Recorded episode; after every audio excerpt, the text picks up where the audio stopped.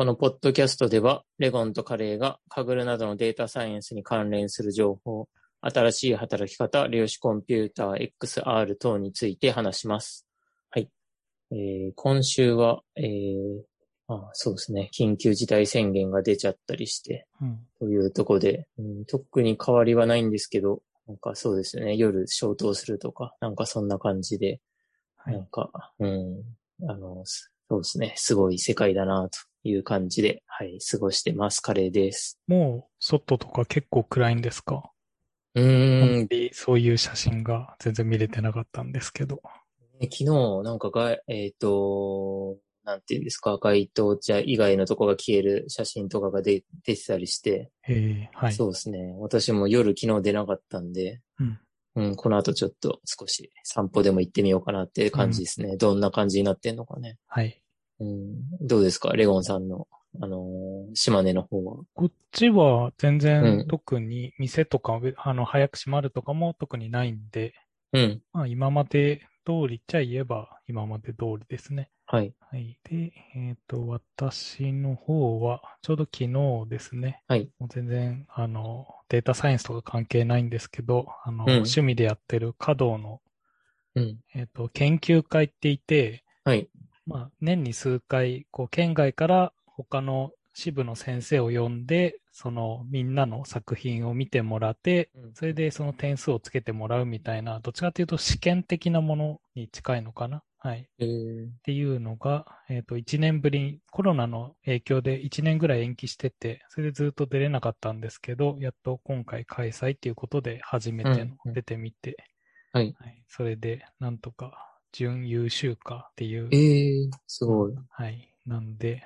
まあ、なんですかね。競馬でいううん新馬戦みたいのは、はい。あなんとか勝てたようなそういう感じなんでね。はい。まあ、よかったです。見はい事、じゃあデビューを果たしたみたいなところなんですね。はえいーレゴンです。あ、おめでとうございます。うん。なんで、こっちはそこまで、まあ、厳しくはなってないですけど、まあ、もともとは結構田舎の方なんで、うん。うん、まあなんかやっぱそういうところで言うと、なんか対策というか、なるべく他の人となんか、間開けたりとかは、なんか保たれてる気はしますね。うん、はい。そうですよね。なんか感染人数とかもいつ見てもほぼいないみたいなそうですね。感じで。やっと最近少しポチポはいチまた出始めてるんで、このゴールデンウィークでまた人が出てきたりしたらどうなるかちょっとわかんないですけど、はい。はい。うん。まあそんな感じですね。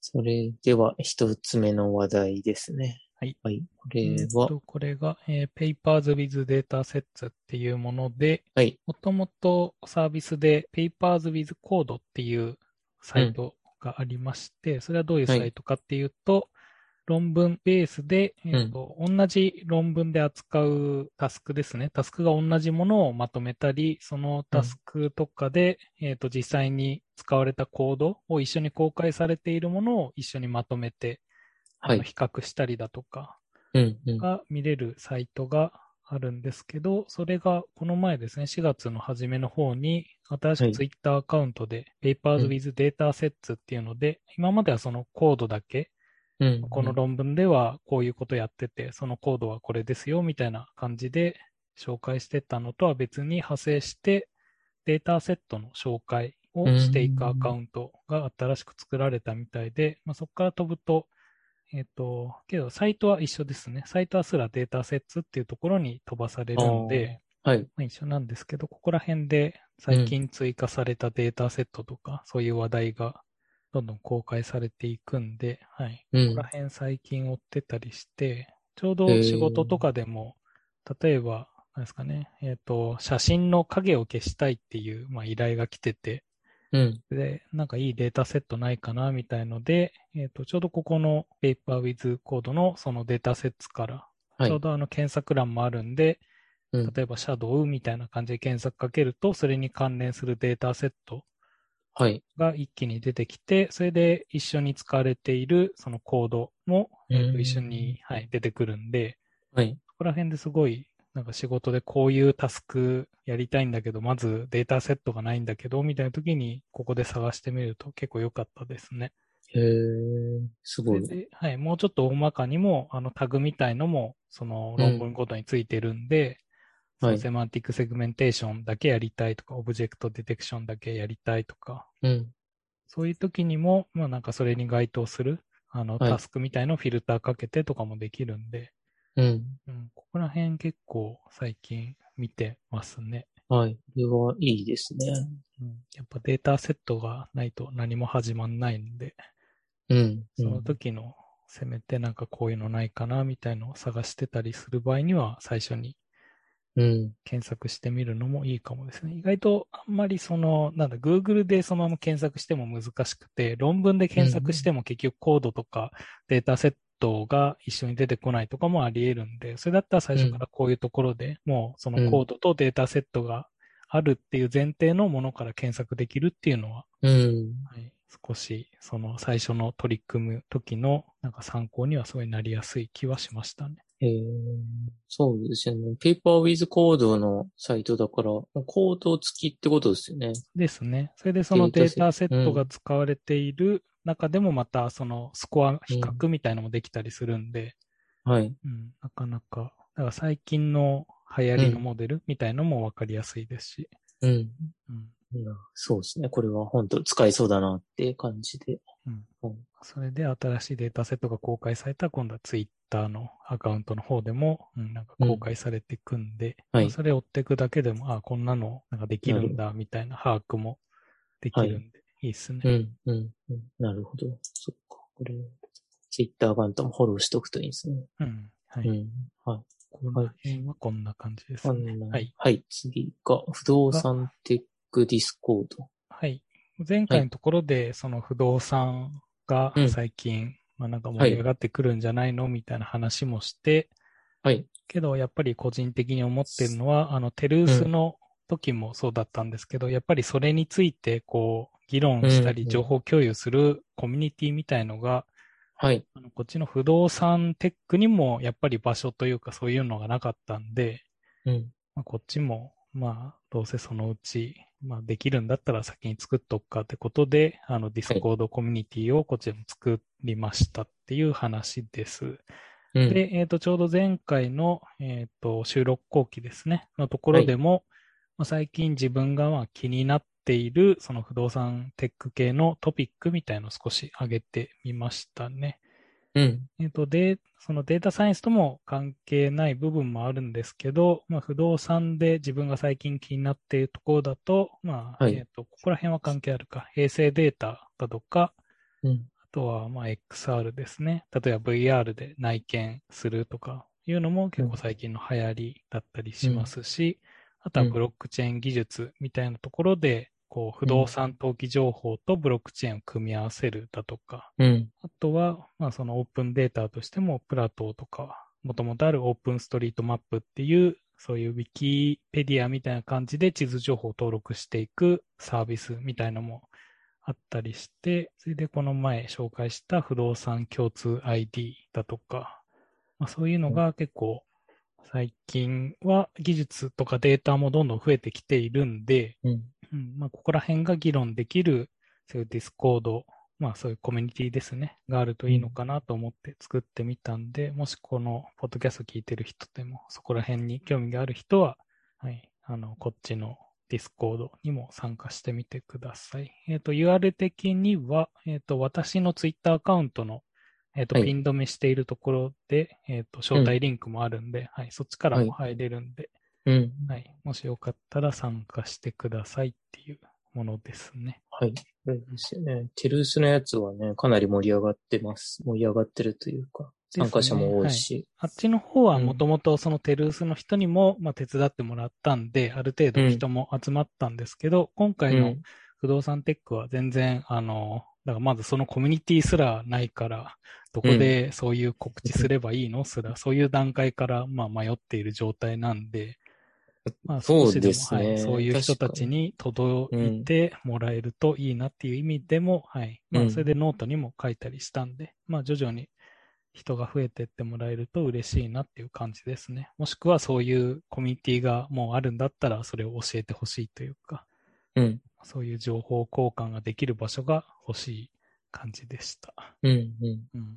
はい。そうですね。ぜひ、リスナーの方も、はい。不動産テックのコミュニティにですね、うんはい。で、次の話題が、これは何でしょうか？えっ、と、これが、えっ、と、声フォントスタジオっていうので、えー、フォントスタジオ。はい。これはどういうものかっていうと、えっ、と、うんこれは、えっ、と、無料の AI 音声合成ソフトですね。はい。で、今までも、えっ、と、何回かその AI 使ったその合成音声については話したかもしれないんですけど、これ、今回この紹介した声フォントスタジオがうん特。徴的なのは、えっ、と、商用 OK で無料で公開されているっていう点でして、今までのもうん AI でその音声合成とか、例えば、えっと、AWS だと、えっと、Amazon Poly とかあったり、はい。Google でも GCP でも、えっと、その合成音声は使えてたんですけど、はい。えっと、そっちでもやっぱり、えっと、無有料、うん。えっと、重量課金である程度使ったらいくらですよとか、あと日本でも他にも、えっと、いくつか、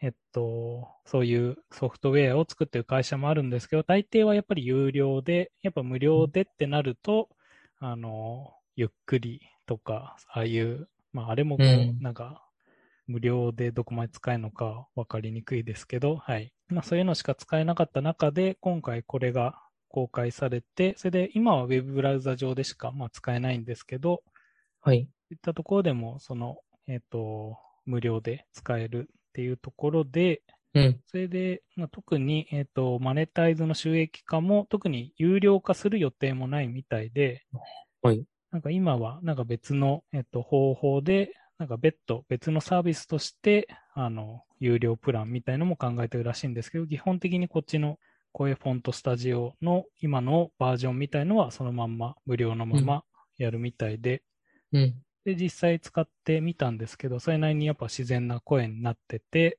それでここがなんかまあ無料の一つなのかなって思ったのは、例えば読みとかアクセントを自分で修正できるんですね。へえ。えっと、やっぱりその自動読み上げなんで、こここう読んでほしくないなとか、やっぱそういう、あの、独特な読み方とか、あとアクセントですね。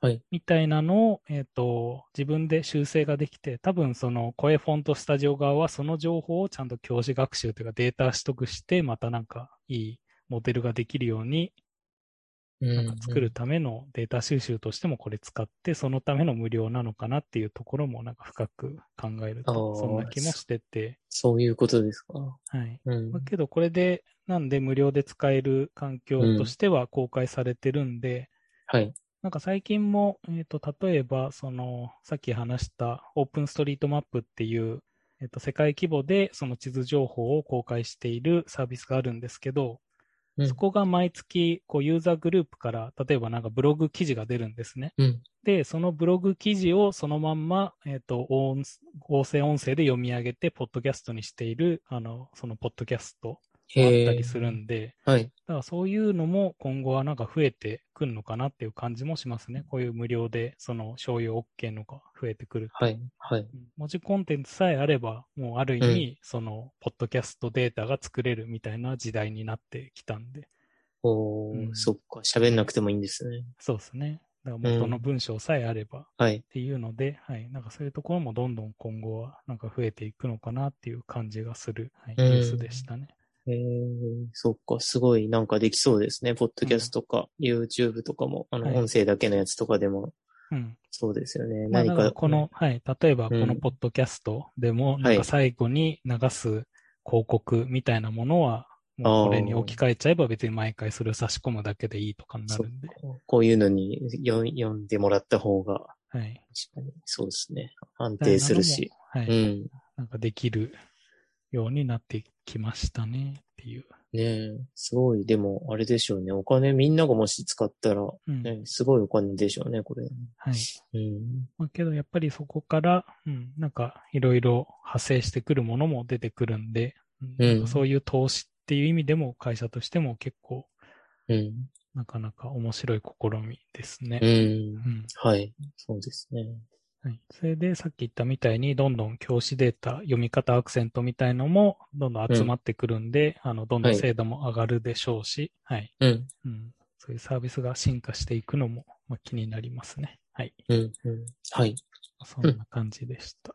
うん次が、えー、Apple の新製品の話で、M1 搭載の iPad Pro とか24インチの iMac などの発表が、はい、あったというとこですね。うん。うん。が、えー、まあ iPad Pro も、あの iMac も M1 を搭載する、あの、ものが新しく発表されたということで、はい。そうですね。もう全部 M1 で、あの、統一してくるんだな、というとこが、はい。面白かったのと、まあ、この iMac がすごい薄くて、うん。あのーまあ、なんでしょう、何種類も発表されてるんですけど、はい。はい。私はあの、Mac mini をこの前の、あのー M1 があの発表された時に買ったんで、うん。まあ、しばらくはその、こういうタイプのは多分買わないんですけど、はい。なんかこういう iMac が出るなら、うん、これ買えば、あの、よかったなとか、うん。ノートを後でね、その次のやつ買おうと思って Mac mini 買ったんですけど、はい。うん、なんか結構 iMac、うん、すごい薄くて、うん。結構いいかなとかって思ったりして、はい、はい。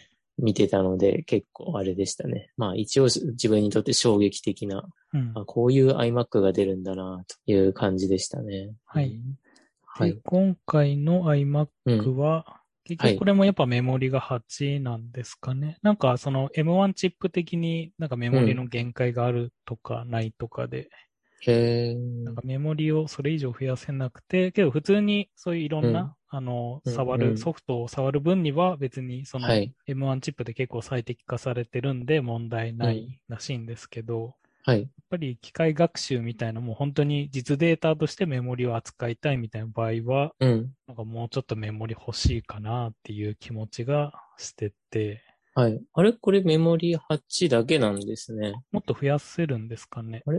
私の今の Mac はメモリ16なんですよあ、ね。あの Mac 16か。はい Mac mini は。Mac うん mini は8と16があって、はい。それで、まあまあ16選べたんで、うん16にしたんですけど、はいそっか、これは8なんですね。8だとなんかね、結構問題ないって言ってる人もその Mac mini の時多かったんですけど、うん。うん、なんか初期の移行作業してる時でも16でもちょっと厳しいか時とかあったので、うん。そっか、若干不安ですね、確かそうですね。前、に。うん。前というか昔の iMac はこうん裏にメモリがこうさせるようになってて、へえ。後からメモリ増設ができたんですけど、はいさすがにこの薄さになってくると、そういうのも なんかできなさそうだなっていう感じも。そうですね。なんでか、カスタマイズで上げられるのかなどうなんでしょうね。この記事上ではなんか上げられないような、んかもう固定されてる感じで。うん、感じで、そうですね、書いてるけど。でもね、iPad じゃない、Mac mini ができたんで、できそうではありますけどね、どうなのかな。まあけどうん最大16ギガまではいけるっぽいですね。あ、本当ですか。うんえ。ー、けど16でもやっぱりその機械学習までやろうとすると、なんかそうですね。厳しい感じもして。はい。確かに。そうですよね。これで何かやろうとするとちょっと厳しいのかどうかですよね。うん。あでもねちょっと待ってください。これがどれだ？あ、違う。これ古いモデルを見てた。そっか、最新の Mac だと。でも今はもうはい8、8しか、あのーホームページ見てもやっぱ書いてないですね。最新の M1 チップのやつだと。今ちょっとで、あと商品の選択ができないので、はい、はい。ちょっと、これを増設できるのかわかんないですね。あ、オプションで16に変更可能とは書いてるんで、そっか。なるほど。16はいけるんですね。はい。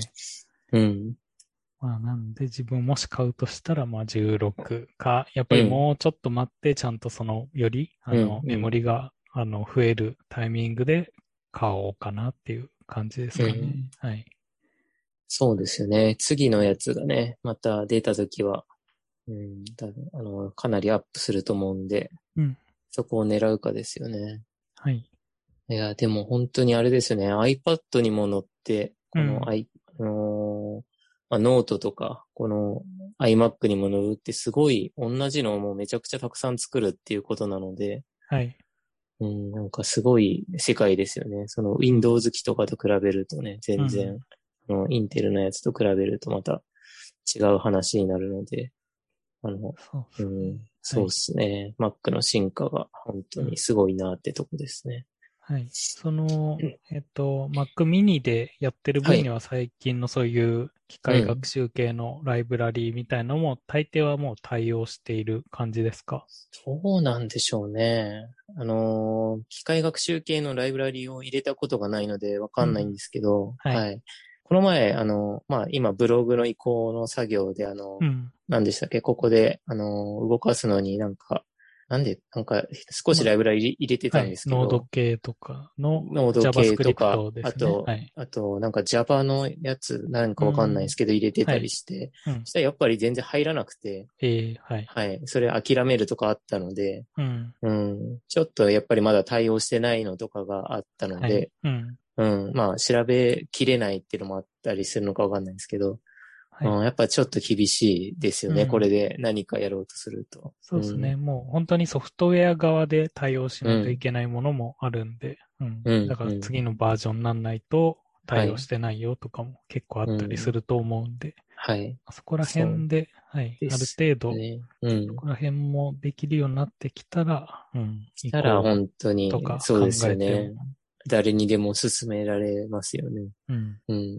なので、もう今どっちかっていうと、私の Mac mini とかももうね、あの、端末としかつしてしか使ってないので、うん。はい。あのね、 Kaggle のノートブックとか、もしくはクラウドに SSH 接続するとかなので、本当なんか、あの、熱くならないからいいな、みたいなうん。とこぐらいしか、本当はあれですね。いいなっていうところはあんまりないんですけど。うん。はい。そうねで、あと、なんか他に、あのー何でしたっけ？発表されてたのが、紛失防止タグですか、はい、はい。うん、これがなんかね、すごい話題になっていて、うん。まあ財布とか、まあバッグとかに入れておいて忘れ物をふんを防ぐ紛失防止タグというので、うん、で、あの、iPhone にあの持ち物を探すみたいな、えっ、と、今までだったら何か探すとかで、あの、いろいろ、えー携帯で、あの、iPhone とか探せたんですけど、それと同じような感じで、まあ財布とかに入れておけば、あの、探して、で、まあ近くの、あの、他の人の iPhone とかで、まあそれで、えー Bluetooth で検知してくれるみたいな感じらしい。うん。確かそんな感じだったと思うんですけど、うん、いや、すごい便利だなって、い便利そうだなっていうところで、うん。なんか、ほんとすぐなくしちゃうものとか、まあ財布とかになんか入れるようにとか、えー買っても買いたいなってとこでしたね。はい。うん。うん。このタグ自体にも内蔵スピーカーがあって音が出せるんですね。うん。うん。そうですよね。なそう、音が出せて、でね、あと、その携帯、自分の携帯電話からなんか何日間か離れちゃうと、まあ自動で鳴るような設定があるのか、うんそれが、それしかできないのかよくわかんないんですけど、うん。うん、なんか、うん、そういう機能とかもあるみたいですね。うん。うん。はい。あんまり自分はそこまで物なくすことは、うんうん最近してないですね。あまあ、あ、そう元ですね。々、はい。部屋が散らかってるんで、そういう財布とかは、まあなんかなくしやすいというか、なんでもう定位置というか、ここに置いとくみたいな場所を決めといて素晴らしい。はい。出ますけど、うん。うん。その場合何、うん、何につけたいかですね。そうですね。私は携帯電話のその探す機能のヘビーユーザーなので、おーはい。いつも携帯電話がどっかに行って、で、うんあの iPad とか、まあ、から、あの、携帯を鳴らして、まあ、探すで、えーはい探してるんですよね。うん。まああと、よく一番なくすのはヘッドホンとかなんですけど、はいはい携帯に挿すヘッドホンとか。うん。うん、まあ、それにはこれつけても、でもなんかアクセサリー的につけたいなってか気はしますね。はい。それでね、音鳴ってくれたらちょっと嬉しいなって感じですね。向こうから知らせてくれるっていうのを、んそうですね、はい向こうから。はい。なので、ちょっととりあえず一つ買ってみて、うん。うん。なんか、そうですね。何に入れるか試したいですね。最近、外行かなくなったんで、財布とかる、ほど。うん。コンビニ行くときとかももうなんか、その、なんていうんですか、アアップルなのお財布と携帯みたいなやつとかで済むので、うん。そうですね。財布なくすとかっていうのはほとんどなくなったので、うん。うん、なんかそれ以外ですよね。うん。うん。はい。で、あともう一つ発表されてたのが、なんか、ポッドキャストの、えー収益化みたいなはいはい。のが、えっ、と、発表されていて、うん。あのーあれですよね。そのサブスクライブ的なのを、その Apple Podcast でできるようなことが、なんかできるみたいですね。うん。うん、なので、Apple もね、ちょっとは、ちょっとはというか、まあ、その、ポッドキャストで何かやろうとしてくれているはい。というとこですよね。うん。うん。これでも、あ、これでしか聞けないってことになるんですかね。あのけ、要は、はい Android の人とか、そういうのは入れないのか、まあ Android からも入れるような感じなのかとか、ちょっと、これだけじゃよくわかんなかったんですけど。うん。うん。そうですよね。まあ、もともとが、そういうポッドキャストっていろんなデバイスで聞けるとかのうん。状態だったんですが、それが、うん。これでそういう有料にした場合うん。とかどうなるかですね。コンテンツの配布方法とか。うん。はい。それで、やっぱり Spotify とか、そういうところうんもそういう部分は狙ってるとは思うんで。そうですよね。確かに。どうやってそうですよね。そうも、なんか、今後落ち着いていくのかみたいなはい。ところが気になりますね。うん。うん。は いこれが、えー、まあそうですね。アップルの春の新製品という話題でした。はい。はい。で、えー次が4月の目標の結果というところで、うんそうですね。もう今日4月26日なので、はい。そうですね。4月最後なので、ということで、少し4月の振り返りをしたいと思います。はい。で、私から行くと、えー、結構今週というか今月は目標が多かったのかな？なんか、うん。まあ、強化学習関連とかで、えっ、と、まあ、関連のやつとかでやってたんですけど、まあ、強化学習の勉強をするというので、今、 Hungry Geese のコンペをやりながら、まあ、勉強できているので、まあ、その、なんかコンペありきで勉強していくのはやっぱ結構いいなというところで、そうですね、勉強してます。勉強というか、4月は生活できてて、で、 Hungry Geese も、えー今、金メダル圏内に入れてて、まあ、そうですね。結果も出てると、あの、下がりたくないので、また勉強するという感じで、はい、いい感じでやれてますね。で、本を読むというのは三角だったんですけど、まあ、教科学習の本と難解の本を読みたいなと思ってて、まあ、教科学習の本は2冊読めたんですけど、あの難解の、えー本はまだな2章が終わったとこで残り3、4、5章ぐらいあったので、まあまた5月こそ全部読み切りたいなと思います。で、あと、ラーニングログつけるっていうので、えっ、と、独学大全のラーニングログの章を、あの、やつで、えー参考につけてるんですけど、まあ、 Notion の、えーなんていうんですかね、テーブルを一つ作って、はい。それで、えーまあ、どれぐらい、えー、 Kaggle できたとか、あとうん、強化学習の本を読めたとか、で、なんか最初はなんか、ページ数とかつけてたんですけど、なんかめんどくさくなって途中から、あの、何日歩も道路でできたかだけつけるようにして、うんまあ、今日はこの本を、まあ、例えば4歩も道路で、まあ、約2時間分勉強しました、みたいな感じで、まあ、適当につけていく感じで、まあまあまあいい感じに今つけれてるんで、はい。ログつけるのがいいかなという感じでやってます。うん。で、あと、スプラトゥーンをしないというので、3月かな結構しちゃってたんで、まあ、あの、スプラトゥーンをしないって目標だったんですけど、まあ結局、まあ少ししちゃってたんですけど、まあ3月よりはだいぶ減ったんで、まあいいかなというところで、まあこれは三角ですね。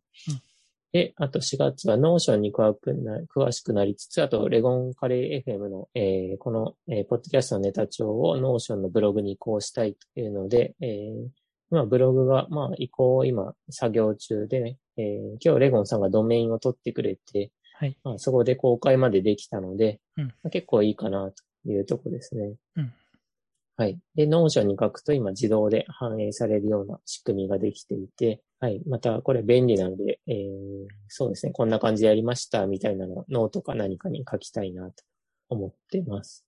で、あと、 Notion、えー、詳しくなりたいというので、あの、うん。何ですっけ？あの、YouTube とかやってくれてる、あの、ゆかさんという方が結構うん YouTube で凝った使い方を説明してくれていて、はい。うん、人気のあの YouTube チャンネルがあるんですけど、うん。そうですね。すごい面白くて、これを参考に今、そうですね、 Notion も結構使えるようになってきているので、はい、いいかなというところだって、4月はこんな感じでしたね。うん。はい。はい。はい。あのオーションも、なんか無事というか、うん。うん意外と、その二人で一緒に共同はい編集とかも、うん、なんだそのコンフリクトしないとかうん。あって、まあ使いやすかったですね。うん。それで公開にする際も、まあ一手間減るというか、うん。うん今まであったこれの情報こっちにあってとかのところも減っていくんで、はい。それで、今もうちょっとブログの、まあ、水曜対策とかなんかできそうなところはあるんで、そこら辺ぼちぼち自分も触ろうかなっていう感じではい。やってますね。はい。うん。うんうんうん強化学習の方は、なんかどういう感じというか、はい。えっと、なんか結構前回あたりも GPU ガーッと回してた感じしますけど、うん。なんですかそういう、なんですかね、他のコンペと比べて強化学習こんな感じだったみたいな、うん。なんかあります？そうですね。結構ね、どのライブラリ使うかとか、結構ね、迷いますよね、やっぱりね。うんはい。全然土地勘というか、いうのがないので、うん。うん、という感じですね。なるほど。はい。でも、あの、もうディスカッションとかにすごい書いてくれてるんですけど、あの、うんあの、何かな、DNA の方、あの、が、あの、ライバリーとか公開してくれていて、うん。なんか、多分それ使ってる人が多そうなのかな。1位で、今ずっと1位なんですよね。なんか、えーはい。うん、そういうの、ディスカッションとか読むと、はい、うんあ、そうやればいいんだな、とかって思ったりして、うん。で、強い方の、あの、コードの書き方とかが見れるので、はい。はい、もうそれとかを参考にすごいできる環境があるので、はい、うんかぐるってみんなで同じタスクやるの、めちゃくちゃいいなって感じですね。なるほはいど。はい。うん。で、えっ、と、はい。はい。で、私の方は、えっ、と、うんまず、禁止系のですね、まず、ニコニコ動画を見るの禁止と、えっ、と、寝室にスマホ持ち込み禁止っていう寝る前のうん。デバイスですね。みたいのは、まあ、なんとかできたんで、はいうん丸にしときました。うん。で、うん、まあ一応、寝室にスマホだけは禁止してますけど、まあ、Kindle とか一応本読むように、まあ、持ってて、とりあえずけど、睡眠スコアは少し改善したかなっていう感じですね。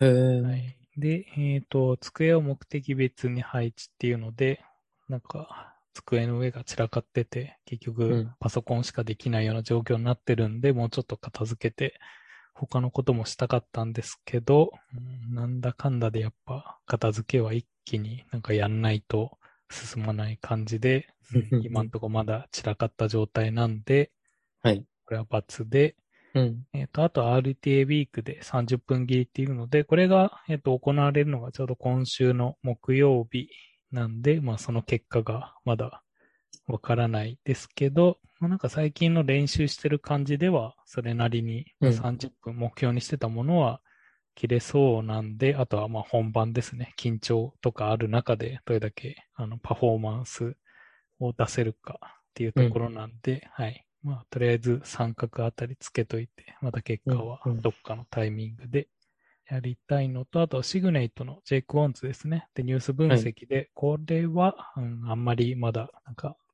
1日15分ぐらいに区切ってできるかなとチャレンジしてましたけど、それもちょっと難しくて、うん。うん。なかなか手をつけられてない状況ですね。はい。おなんか全体的に最近、年なのか、はいなんか疲れを感じるようになってて、こう今までの、なんだろうはいこれくらいなら、まあなんかこのペースならいけるなっていうのが結構その敷居が下がってきた感じがするんで、はい。はい。なんでちょっとそこら辺も考慮して、今後はちゃんとなんかペース配分やっていかないととか、はい。そうですね。えっ、と、コロナの影響というか、えっ、と、今まで結構その、まあ、去年までというか、やっぱコロナでこう家にこもっている前提で、なんかいろいろうん、あの、してたり、そのうんうん、新しいこと始めたりしてて、それで少しそのコロナも、まあ今こっちでは落ち着いている感じで、意外とそういうイベントとかもある程度、まあ増えるようになってきてて、うん。それでやっぱその今までのその家にずっといるペースでものを考えてると、そういう出かける頻度とかも少し上がっちゃうんで、やっぱそういうところでも、なんだろうな、その予測していったものと、うんあ。の実際の数値というか使える時間みたいのが結構、あの、差ができちゃってるなっていうのは感じたんで、はい。うん、なんかそこら辺もちゃんと考慮して、はい、今後のうんうんあの予定みたいなものは組んでいきたいですね。うん。はい。まあ、そんな感じで、今月も結構時間に追われる感じの、はい、1ヶ月でしたね。なるほど。いや、はい。あれですね、レゴンさん、まだお若いのに、というところではありますけど、はい、でもあれですよね、今後、怖い、うん、私も思ってますけどね。はい。今、ちょっと年齢的な壁を少し、なんか感じてきたりして、うん、なんか40とかね、今後50とかになったら、はい、まあ、多分今より落ちるわけじゃないですか。うん、怖いですね、それで、ね。はい。うん。そこで、まあ、何をやっていくかの、まあだから絞る時期でもあるのかもしれないですね。そのやることを。はい。はい。うん。まあそこら辺が見えてきた、はい。4月でしたね。うん、はい。うん。はい。で、えー、4月の目標結果はこんなとこですかね。はい。はい。で、最後、今週のかぐるということで、今週も特に新コンペとかはなかったんですかね。うん。ぽいですね。ぽいですかね。はい。他のね、サイトとかも多分なかったので。うん。いや、なんかけど、えー、せっかくのゴールデンウィークに向けてのなんか出てくるかなとも少し思ったんですけど。うん。うん、そうですよね。今、割と少ない時期、あコンペがそうでもないのかな。まあ、結構ゴールデンみたいのがなくて。新規なくて、5月、ま、明けでね、あと2週間とか3週間で終わるコンペが結構多いので、うん、まあそろそろ来てもいいし、まあもう少し、その、えー、5月のね、ゴールデンウィークが終わったらまあ来るのかもしれないんですけど、うん、はい。ってところでですね。で、えー、さっき私がやってる強化学習のコンペの Hungry Geese っていうのは、はい。なんか毎、毎月、えっ、ー、と、最優秀賞というか、うん、順位が高い人が表彰される仕組みがあって、うん、まあ、毎月何日だっけな ?4 月の25日、あ、毎月25日とか、まあ、26日に、えっ、ー、と、1位だったチームが表彰されて、まあなんかグッズとかがもらえるんですけど、うん、そうですね。今回はその、えー、期限が今日の朝だったので、はい。まあ4月の、はい、その優秀賞のチームが決定さして、うん、はい、そのチームにはなんかあの、何でしたっけ商品みたいなのが送られるそうですね。はい。はい。というので、まあそれも日本人チームだったのと、うん、はい。かなり今、あの、どのコンペ見ても結構日本人神楽のチームが、はい。本当に1位だったり、まあ、プライズにいたりして、うん。うん。結構日本人の神楽、はい、強いなという感じで、はい、今見てますね。うん。はい、はい。はい。そんなとこですね。うん。はい。今日はこんなとこでしょうか。ですね。はい。それでは、はい、終わりましょうか。はい。はい。それでは、今日も終わり、えー、今日の、はい、放送というか収録終わります。ありがとうございました。ありがとうございました。